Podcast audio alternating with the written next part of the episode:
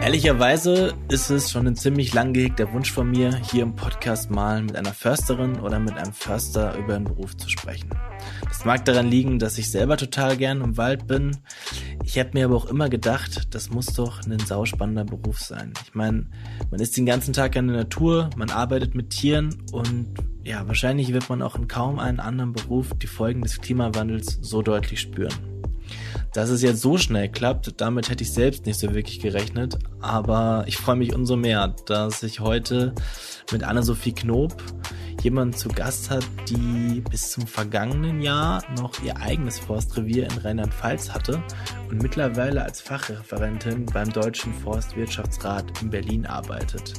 Anne-Sophie hat sozusagen mit 29 Jahren schon beide Welten kennengelernt und ja, ich freue mich total mit Anne-Sophie über diese beiden Welten zu sprechen und darüber, was ihr Job auch vor allem in Zukunft und mit dem Klimawandel für Herausforderungen bringen wird. Ja, vielen Dank, Florian. Ich freue mich, hier sein zu dürfen.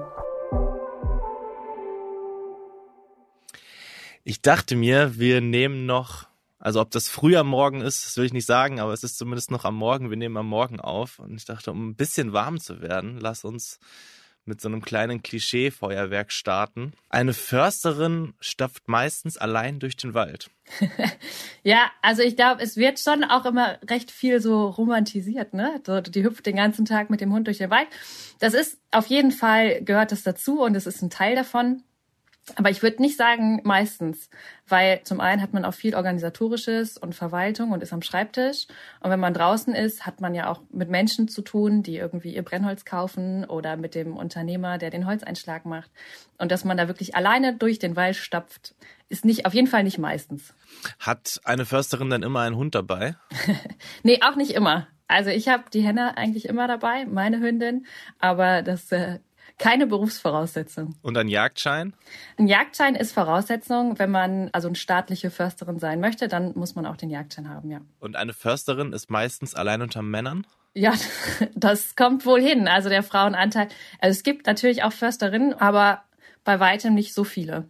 Du hast eben schon kurz gesagt, eine Försterin sitzt selten am Schreibtisch und ist bei Wind und Regen draußen das versucht man sich natürlich irgendwie schon so zu legen, dass man nicht bei dem schlechtesten Wetter dann draußen rumstapfen muss. Es kommt natürlich irgendwie mal vor, dass es sein muss, aber also Wetter-Apps auf jeden Fall eine wichtige Sache, um den Tag und die Woche zu planen. Und eine Försterin war in der Jugend auf jeden Fall bei den PfadfinderInnen.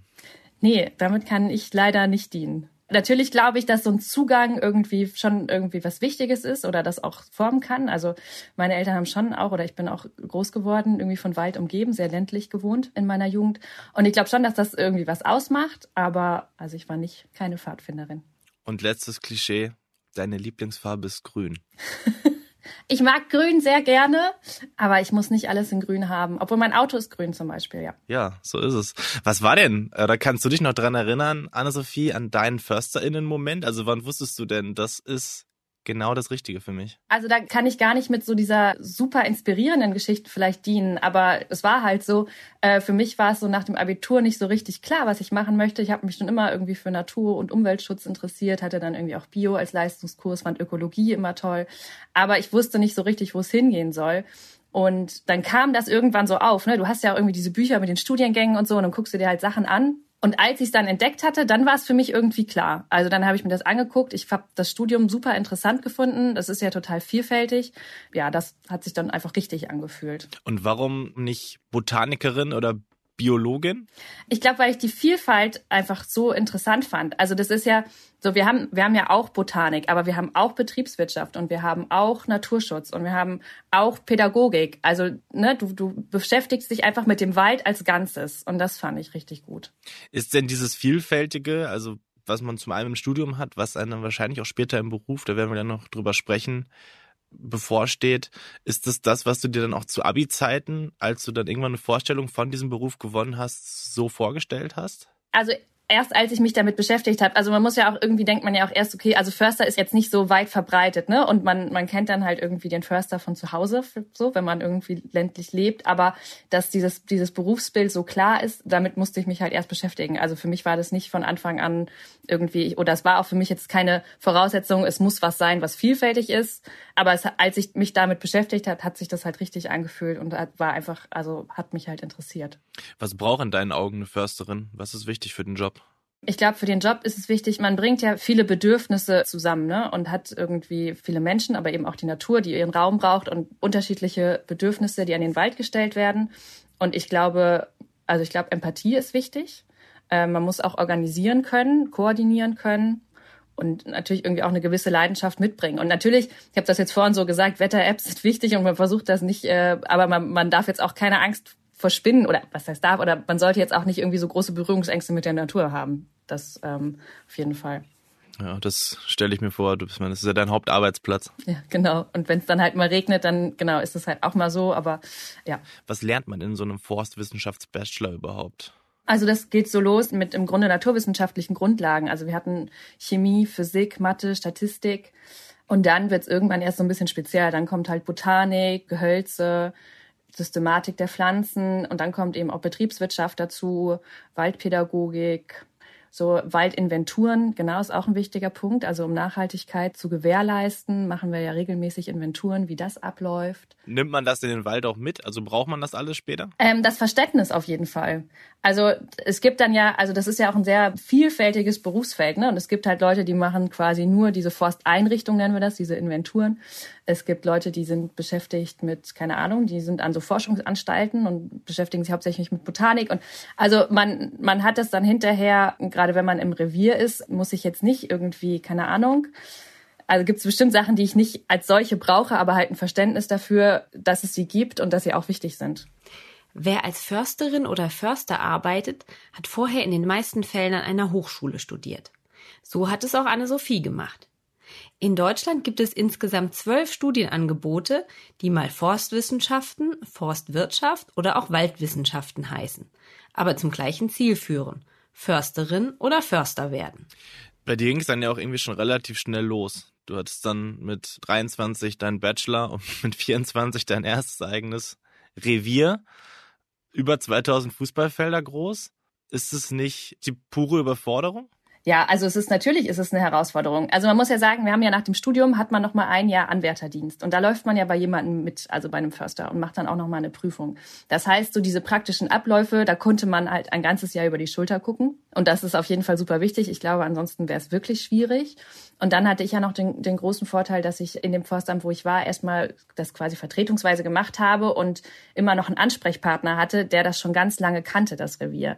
Und das ist also die sind halt, die sind groß geworden in den letzten Jahrzehnten, hat sich das ziemlich stark verändert. Also er hat mir auch erzählt, als er damals angefangen hat, waren das halt 600 Hektar und da hast du dir in der Mitte einen Punkt gesetzt und bist im Kreis gelaufen so und dann irgendwann hast du alles kennengelernt und kanntest das. Und das ist natürlich jetzt nicht mehr so. Wenn die 2000 Hektar groß sind, sind das andere Herausforderungen. Wir haben aber auch andere Möglichkeiten. Ne? Also durch Luftbildaufnahmen, Digitalisierung, GPS kannst du dich halt auch anders orientieren. Aber im Grunde ist es so, als wenn du in eine neue Stadt ziehst. So und dann musst du halt erstmal gucken, wo ist der Supermarkt und wo ist das und wo ist das. Und dann so lernst du halt auch ein Revier kennen. Ne? Irgendwann weißt du, okay, an der Ecke steht die Eiche und wenn ich dann da abbiege, geht's dahin und so. Und dann ja, lernst du das halt kennen, aber das dauert auf jeden Fall also im Grunde ist man dann froh, wenn das erste Jahr einmal rum ist sozusagen. Man, man lebt ja oder man arbeitet ja sehr mit den Jahreszeiten. Und wenn das erste Jahr dann einmal rum ist so dann und ist nichts grob schief gegangen, ist man auf jeden Fall, also ich war auf jeden Fall froh. Wie lange dauert das, bis man so ein Revier kennenlernt? Also es kommt so ein bisschen drauf an, wie äh, zerschnitten das auch ist oder, ne, also da gibt es, glaube ich, verschiedene Sachen, die das beeinflussen. Aber bis du da jede Grenze kennst und überall mal warst, dauert das bestimmt zwei, drei Monate, wenn nicht auch sogar länger, weil es dann halt vielleicht auch irgendwie nochmal hier nochmal so eine kleine Insel Wald ist und da und dann, bis du dann mal da gewesen bist, dauert das auf jeden Fall. Nimm uns mal so ein bisschen mit ins Damals. Also du hattest dann deine, deine Mitlaufphase beendet und dann warst du wirklich auf dich alleine gestellt. Du hattest dir schon einigermaßen so einen Überblick verschafft, aber was für Aufgaben hat man dann als Försterin überhaupt? Also guckst du dir dann die Bäume an, guckst du dir an, wie es was bepflanzt, macht man sich eine Liste? Erzähl mal. Also du hast ja, was ich vorhin schon mal kurz gesagt habe, diese Forsteinrichtung, die dir sagt, äh, so und so viel Holz wächst nach in deinem Wald. Und daraus wird dann auch abgeleitet, dass eben etwas weniger als das, was nachwächst, aber dass eben auch Holz entnommen wird, was dann verkauft wird. Und du hast diese Menge, hast du quasi vorgegeben und dann musst du deinen Wald kennenlernen, würde ich mal sagen. Wo, wo steht das jetzt an, überhaupt Holz rauszuholen? Also wo macht man Pflegeeingriffe? Wo kümmert, oder, ne, wo sind wir haben diese Z-Bäume, um das vielleicht mal kurz zu erläutern. Das sind die Zukunftsbäume. Und das sind Bäume, von denen wir sagen, die haben eine sehr, sehr hohe Qualität und sind vor allem sehr vital. Also das ist ja das Wichtigste. Aber dass sie eben auch später irgendwann mal, also qualitativ hochwertiges Holz, was man dann eben auch für Bauen und Möbel verwenden kann. Und die werden freigestellt. Also für die ist ganz wichtig, dass sie eine möglichst große Krone haben. Wir nennen die Krone auch so den Motor des Baumes. Ne? Da wird Photosynthese betrieben, dadurch wird Holz gebildet. Und die soll möglichst groß bleiben und nicht absterben. Und dafür werden dann Bäume drumherum entnommen. Genau, und da muss man halt einfach mal hingehen und gucken. Äh, man hat aber natürlich auch, hat man da einen Überblick. Also wir haben wir haben den Wald sozusagen eingeteilt in verschiedene Waldorte und können dann nachgucken in einem Einrichtungswerk, wie alt sind denn die Bäume da? Was ist denn da das langfristige Ziel? Also man hat dieses Forsteinrichtungswerk, was sicherlich sehr hilfreich ist. Man hat die Aufzeichnungen vielleicht vom Vorgänger, wo man irgendwie schon weiß, der war dann da und dann da und da, ne? Und da wurde das gemacht und das ist hier das Ziel und das ist erstmal das, was man bezüglich des Waldes da zu tun hat. Aber dann ist es natürlich auch noch so, du hast ja auch Menschen, die irgendwie Ansprüche an den Wald stellen. Und da spielt zum Beispiel auch die Brennholzbereitstellung eine große Rolle. Ne? Also die Menschen, oder gerade im ländlichen Raum brauchen ja viele Menschen auch noch Brennholz. Und da ist man dann auch die Ansprechpartnerin und diejenige, die sich darum kümmert, dass es eben an den Weg gebracht wird und dass es verkauft wird. Und wie entscheidend ist da der Punkt, den du eben schon angesprochen hast, dass die Reviere, also für euch als FörsterInnen, auch immer größer werden. Das heißt, es bedeutet ja auch einen enormen Mehraufwand, oder? Wenn du sagst, dein, dein Vorgänger, der hatte da mal 600 Hektar und du mehr als das Doppelte. Ja, das ist natürlich, ist das was anderes, wobei wahrscheinlich die Abläufe auch irgendwie automatisierter sind. Ne? Also ich kenne das nur aus Geschichten so, ne? Irgendwas mit Lochkarten und so, wie dann halt irgendwie der Verwaltungsaufwand, glaube ich, noch enorm höher war. Aber kann ich nicht beurteilen, weil ich nicht da war. Also ich glaube, dass Digitalisierung da schon auch eine Rolle spielt und wir sind halt mobil. Das macht es wahrscheinlich schon anders, aber natürlich am Anfang so ein großes Revier zu bekommen oder einfach so ein Revier überhaupt zu bekommen, ist natürlich erstmal anstrengend und da muss man erstmal durchsteigen. Aber ich glaube, das ist fast in jedem Beruf so, ne? Dass du irgendwie am Anfang musst du ja erstmal klarkriegen, was sind hier überhaupt meine Aufgaben, was wird von mir erwartet und wie kann ich das gut lösen und wie kann ich da gut vorgehen. Und da ist auf jeden Fall der Informationsaustausch wichtig, also gerade, dass man irgendwie Kollegen hat, an die man sich wenden kann, mit denen man sich austauschen kann, wo man das Gefühl hat, da ist irgendwie jetzt auch Platz und Zeit noch, dass man da mal Sachen fragt. Und natürlich dann versucht man das mit dem zusammenzubringen, was man irgendwie selbst für Ansichten, Werte entwickelt hat. Also man hat es ja auch studiert und das muss man dann irgendwie alles halt zusammenbringen. Was hast du in dieser stressigen Zeit über dich gelernt? Also ich habe über mich selber gelernt, dass ich, also für mich war das so ein bisschen ein Punkt, dass ich gemerkt habe, man ist ja sehr eingebunden in so eine Gemeinschaft dann, in so eine ja, ne, die, die eben den Wald besitzen und die Interessen an dem Wald haben. Und dass man da ziemlich klare Grenzen setzen muss. Ne? Also für mich war das dann zum Beispiel so dann Sonntagmorgens um acht klingelt dann das irgendwie das Diensthandy. Und da muss man das, glaube ich, halt einfach mal ausmachen. Dann ist das auch mal okay, nicht erreichbar zu sein. Das ist halt schön, dass man da so eingebunden und auch ein Teil ist. Aber da muss man, glaube ich, für sich selbst die Grenze setzen. Und das, das habe ich auf jeden Fall gelernt das, was du erzählst, zeigt ja auch so ein bisschen das Dilemma deines Jobs, also die vielfältigen Ansprüche, denen du als Försterin auch gerecht werden musst. Also dem Wald als Erholungsort, dem Wald als Wirtschaftsort, dem Wald als Lebensraum. Wie kriegt man all diese Interessen, von denen du gerade auch schon gesprochen hast, wie kriegt man die vereint? Wie kriegt man die zusammengebracht? Also da sind wir ja nicht auf uns selbst gestellt oder man ist, natürlich hat man, trägt man selbst die Verantwortung dafür, dass das vor Ort funktioniert. Aber es gibt ja Gerüste oder und auch Vorgaben einfach, mit denen man arbeiten kann. Also zum Beispiel gibt es ja Konzepte, wie wir das schaffen, dass wir Habitatinseln im Wald machen, dass wir dort irgendwie störungsempfindliche Arten, dass die immer einen Lebensraum haben. Es gibt Menschen oder es gibt FörsterInnen, die sich auf Öffentlichkeitsarbeit spezialisiert haben und die dann so Führung mit Kindern machen. Und wenn man dann sowas selbst mal macht, kann man sich ja auch an die wenden. Aber das sind ja auch die, die es hauptsächlich machen. Also es gibt ja sozusagen, es ist ja ein Netz. Ne? Also man steht da ja nicht ganz alleine und muss das irgendwie alles alleine leisten, sondern also es ist ein, ist ein Betrieb und es ist ein Netz und es gibt eben Expertinnen für verschiedene Dinge und es gibt Vorgaben. Man muss das Rad ja nicht neu erfinden. Aber natürlich ähm, ist man muss man das halt vor Ort gucken, wie ist das umzusetzen. Wenn man sich die Waldzustandserhebung aus dem vergangenen Jahr anguckt, die das Bundesministerium für Ernährung und Landwirtschaft erhebt, herausbringt, dann wird daraus deutlich, dass es den deutschen Wäldern so schlecht geht wie seit Jahrzehnten nicht. Ist das auch dein Eindruck? Also ich hatte, weiß nicht, ob man das das Glück nennen kann, aber ich hatte nicht sehr viele Fichtenmonokulturen. Und das sind die Bäume, die am, am stärksten betroffen sind von den Extremwetterereignissen und den Dürreperioden. Aber es hat auch Auswirkungen auf andere Baumarten. Also als ich angefangen habe, war im, im direkt, als, als ich angefangen habe, war der Sturm Friederike. Und da ist ja unheimlich viel Wald auch umgefallen und bei anderen Kolleginnen noch viel mehr als bei mir. Aber man hat dieses, naja, dieses Gefühl, man bekommt eine Verantwortung übertragen. Dann steht man so ein bisschen davor und man kann ja auch nicht viel machen, ne? Also in dem Moment kann man nicht viel machen, ne? Weiß ich nicht, ob man das irgendwie so ein, so ein gewisses Ohnmachtsgefühl ist dann schon da. Ähm, wobei man auch sagen muss, dass ich das Gefühl habe, bei mir jedenfalls die VorgängerInnen, das schon lange praktiziert haben, dass man versucht, diese Wälder so zu gestalten, dass sie halt zu Mischwäldern werden und damit auch irgendwie stabiler oder resilienter werden.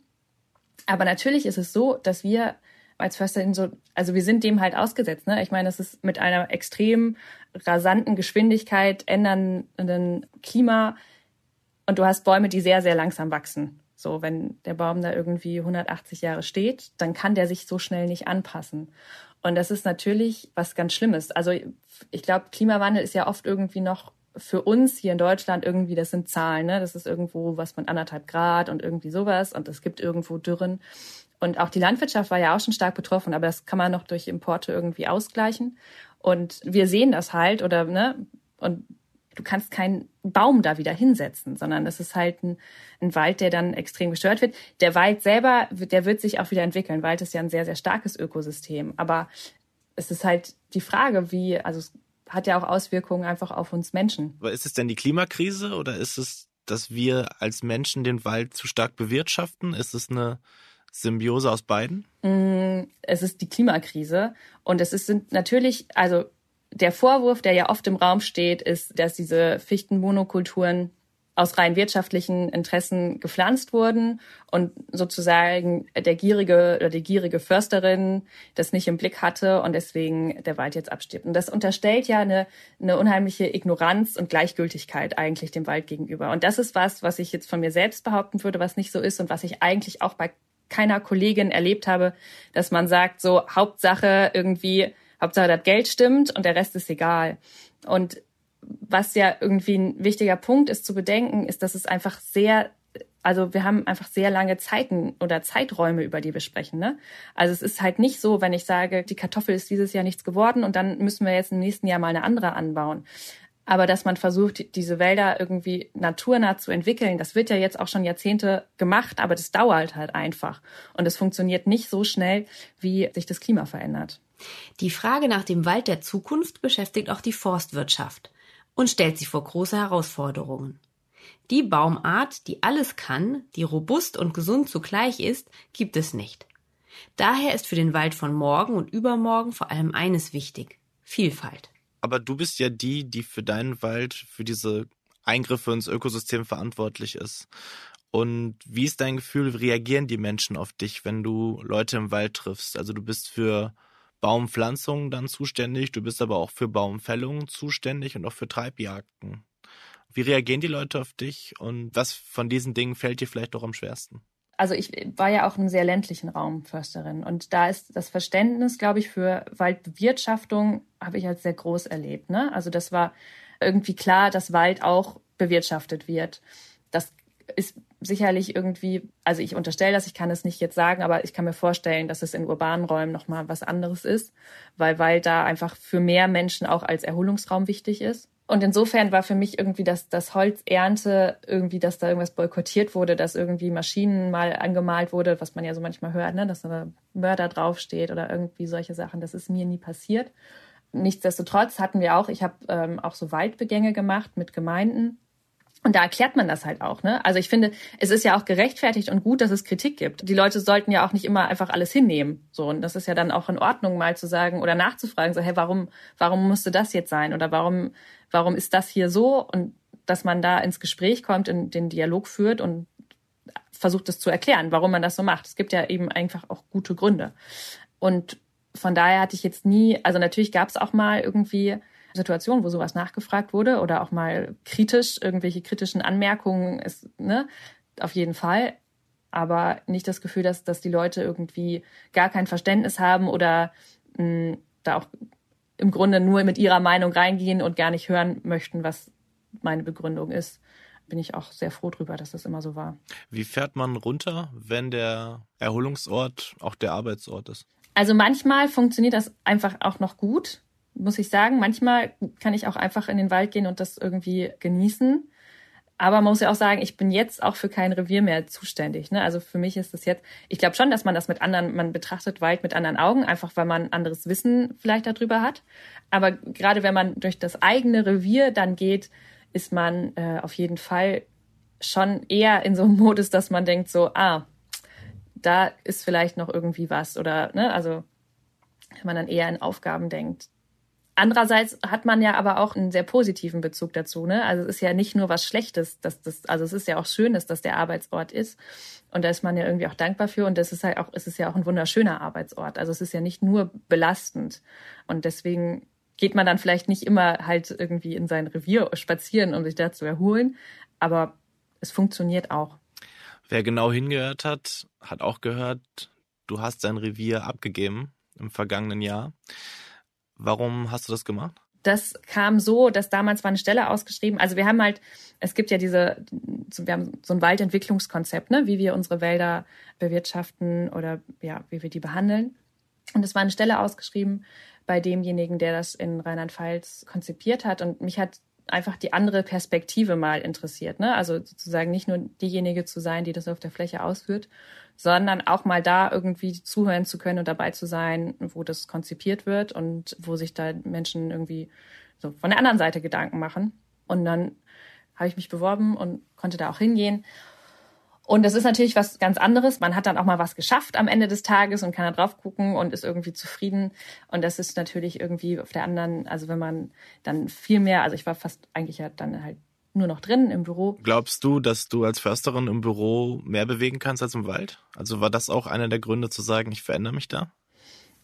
Mehr bewegen, ja, keine Ahnung, ist ja irgendwie, also man macht ja nichts mehr tatsächlich, ne? Also man ist ja nicht mehr operational. Man, also, dass man wirklich tatsächlich vor Ort was bewegt, macht man ja eigentlich nicht mehr.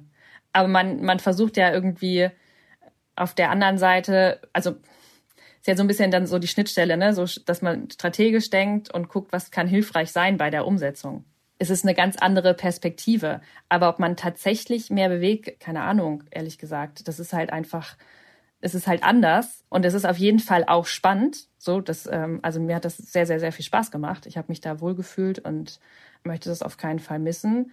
Aber ich, also ich, ich würde da jetzt ungern irgendwie eine Wertung reinbringen. Weißt verstehst du, was ich meine? Also ich würde jetzt ungern sagen, das ist wichtiger, weil das ist es ja nicht. Das ist, ist ja total abhängig davon, ne? Also diese beiden Seiten es ist ja jetzt ein komplett anderer Berufsalltag, den du mittlerweile hast. Was fehlt denn dir am meisten?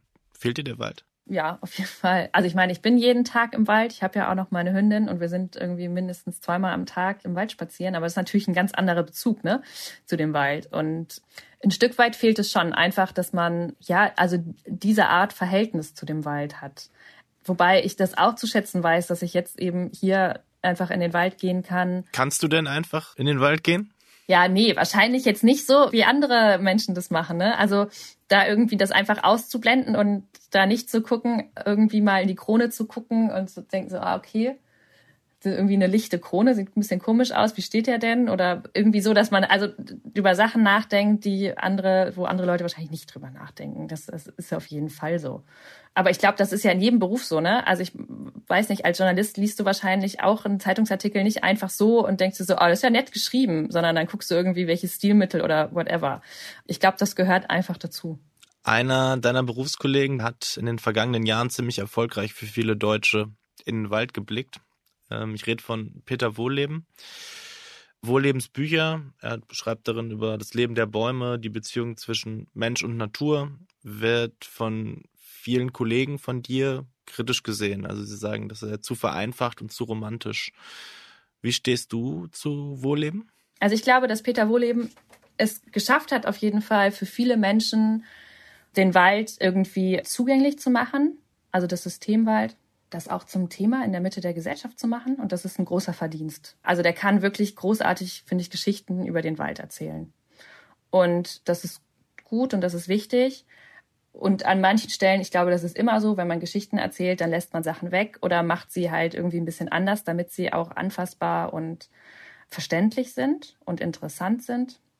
Und das ist auch in Ordnung bis zu dem Grad, finde ich, wo man eben anderen Leuten dadurch was unterstellt oder es so weglässt, dass man irgendwie ja in eine Darstellung kommt, wo man, also wenn, sobald es um Forstwirtschaft geht, habe ich das Gefühl, ich keine Ahnung, ich, ich verfolge da nicht viel. Ich habe das Buch gelesen, Das geheime Leben der Bäume, aber ich bin da jetzt auch nicht, keine Ahnung, bin jetzt kein, also guck mir jetzt nicht jede Talkshow an, in der er sitzt. Aber ich habe das Gefühl jedenfalls, dass wenn, über, wenn er über Forstwirtschaft spricht, dass er dann auch ganz schnell dazu oder dass es dann so rüberkommt, dass den Kolleginnen irgendwie halt diese Ignoranz und Gleichgültigkeit unterstellt wird. Und das kann ich verstehen, dass das für viele sehr schwierig ist und verletzend ist. Das ist halt irgendwie dann auch sicherlich problematisch.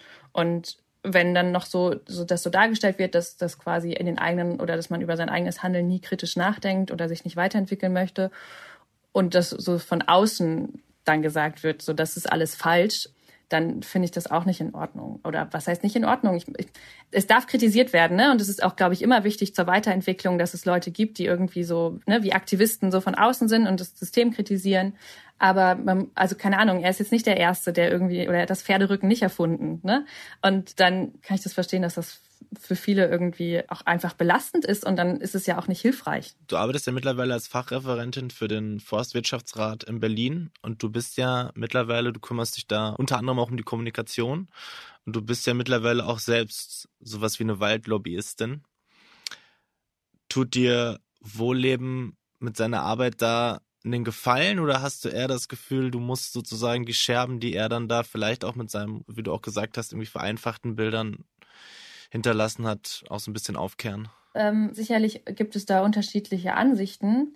Und solange es da irgendwie um das Sachliche und Fachliche geht, finde ich das in Ordnung. Also ich kann zu dem stehen, wofür ich stehe und kann das mit gutem Gewissen begründen und dann kann ich auch mit dem guten Gefühl könnte ich also ne kann ich dann ja auch irgendwie darüber diskutieren. Also für mich wird es eigentlich nur dann wirklich schwierig, wenn naja irgendwie Kolleginnen tatsächlich ja ich weiß jetzt nicht, ob man persönlich sagen kann, aber wenn wenn wenn die halt irgendwie so ja angegangen werden, ne?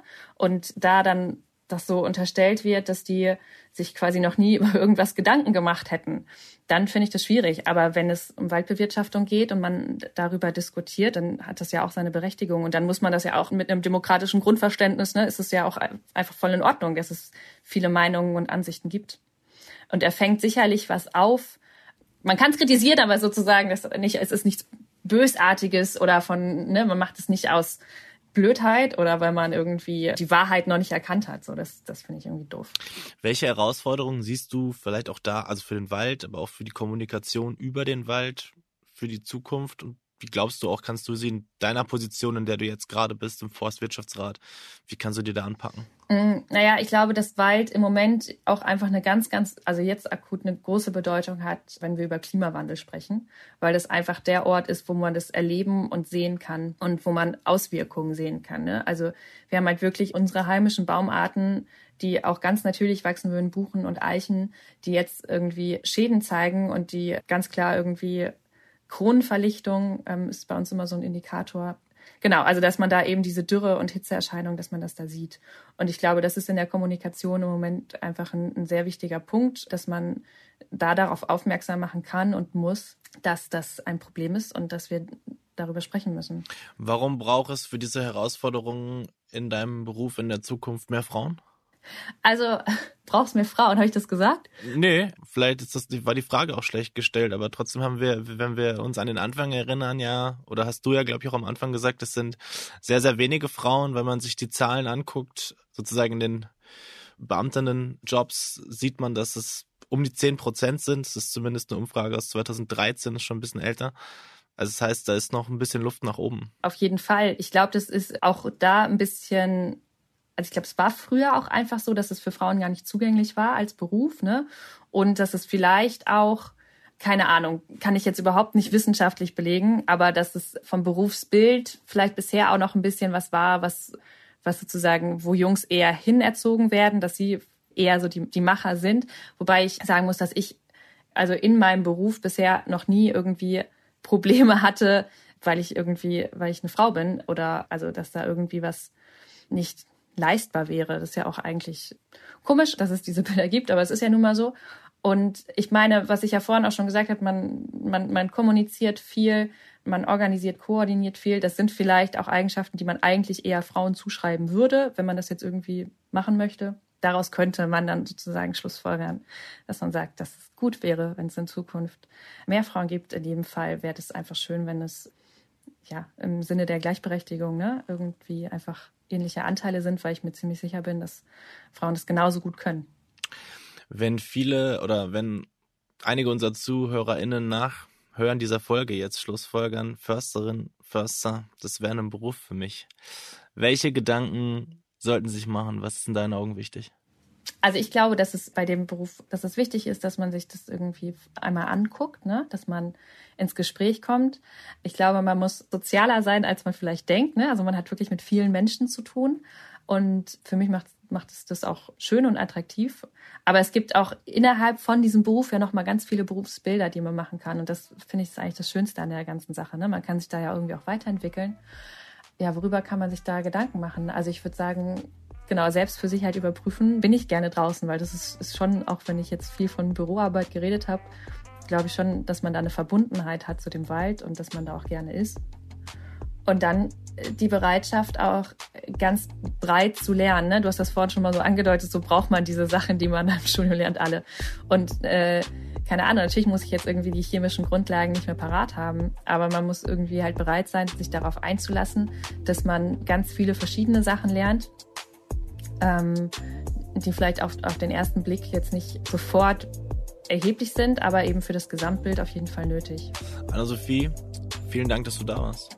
Mich sehr gefreut und danke für deine Zeit und für deine Offenheit. Ja, vielen Dank. Ich hoffe, ihr hattet auch in dieser Woche wieder viel Spaß beim Zuhören. Mir geht's jetzt direkt nach dem Gespräch so, wie es mir häufig geht, wenn ich solche Gespräche hatte und mich intensiv mit Menschen und mit Themen auseinandergesetzt habe. Ich denke mir immer, es ist alles viel komplizierter, als ich vorher gedacht hätte. Also wie viele Ebenen dieser Beruf der Försterin hat, das hat das Gespräch mit Anne-Sophie, finde ich, super gezeigt. Und ich weiß nicht, welche Lehren ihr mitnimmt, ja, was ich mit Anna-Sophia heute besprochen habe. Aber ich hoffe, ihr habt gerne dabei zugehört und seid auch in zwei Wochen wieder dabei. Dann ist Verena ja wieder eure Gastgeberin. Und ja, ich bedanke mich bei euch, aber ich bedanke mich auch bei Mareike Larissa Heinz, Philipp Fackler, Verena Töpper, Ole Reismann, Helene Endres und all denen, die dabei unterstützt haben, dass diese Episode die geworden ist, die sie geworden ist. Und ja, bis zum nächsten Mal.